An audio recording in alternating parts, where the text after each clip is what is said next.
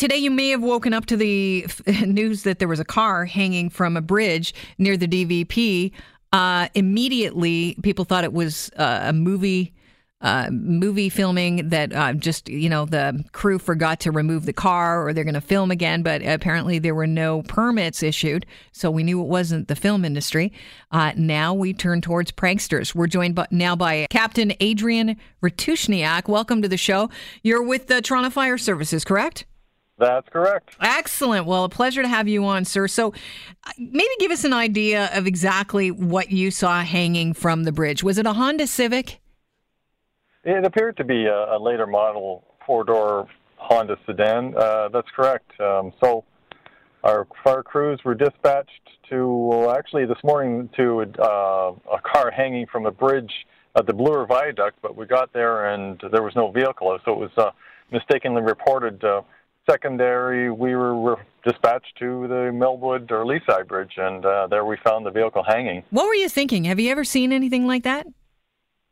Well, in 30 years, uh, nope, I haven't seen anything like that. But um, uh, you know, nothing surprises me at this point. No, here we are in the city of Toronto. You know, anything can happen. It's 2018. Let's talk about this Honda Civic hanging uh, from above. How was it hung? Do you know now uh, that you've got it down how it was suspended from the bridge? Just give us a little idea.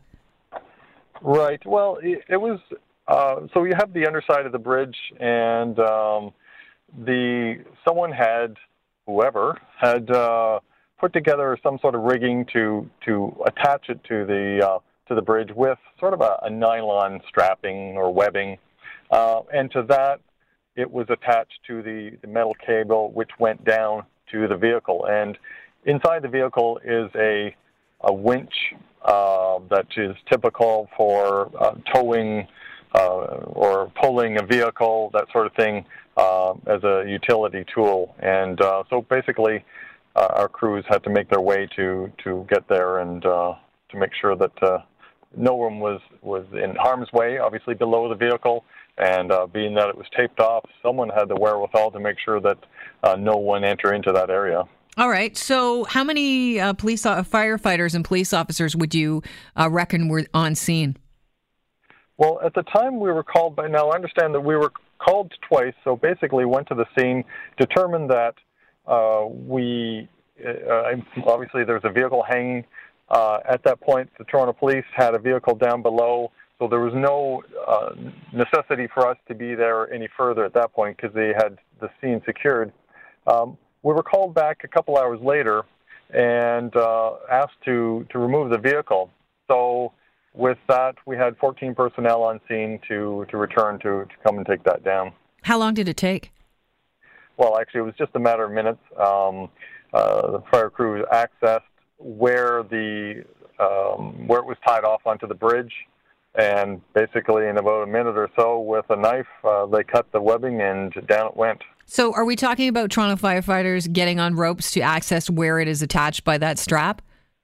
Well, it turned out that it wasn't that dramatic. Um, there is an access point to get to the underside of the bridge where there's a a where area where they can walk to about halfway to where the uh, the vehicle was across the span of the bridge. So uh, we didn't have to dramatically rope down and uh, and access it that way. Okay, so you, you, I'm just trying to get a visual on this.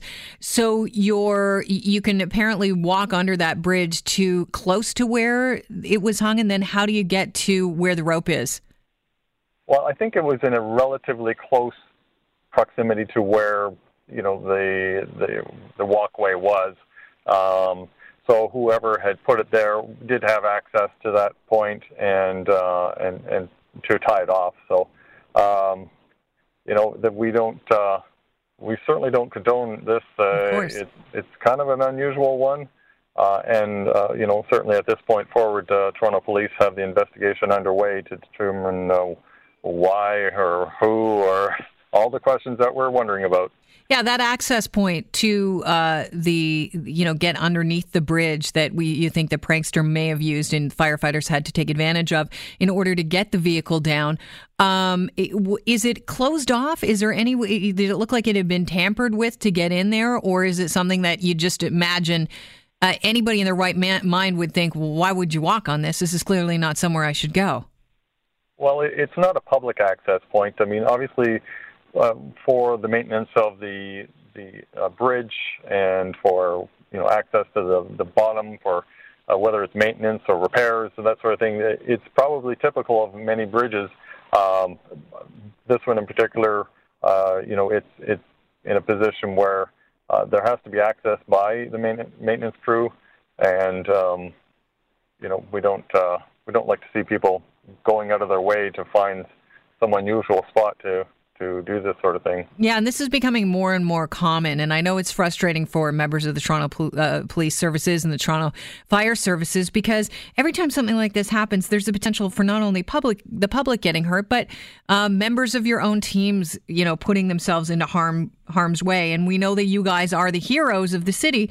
But that said, you know, you don't need to, you don't want to be uh, trying to be heroic when there's no uh, necessity to do so. I mean, you don't want to put yourself into harm's way. So when you cut the strap, uh, did you just cut it with uh, what? What would you cut something like that with? Like I'm guessing it was sort of like a moving strap.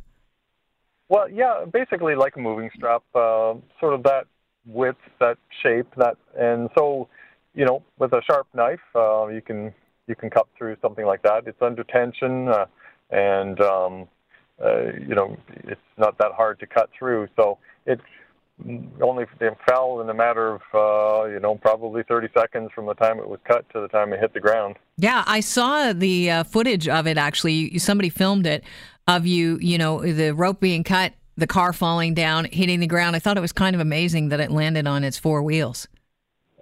Uh, well, I guess uh, you know that's probably part of Mother Nature uh, creating some sort of a unusual circumstance, like you're trying to drizzle honey and it never goes down straight. It just kind of curls up now when it hits your plate, now doesn't it? Yep.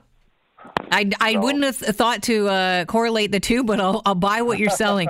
Captain, I'm so happy that um, you could join us on the show. Just so you had said that it didn't take uh, firefighters that long. You weren't at the scene that long, but give us a guesstimation of like how many, uh, how much, uh, could we even put a dollar value on the amount of money spent to, to you know, clean up this prankster's mess?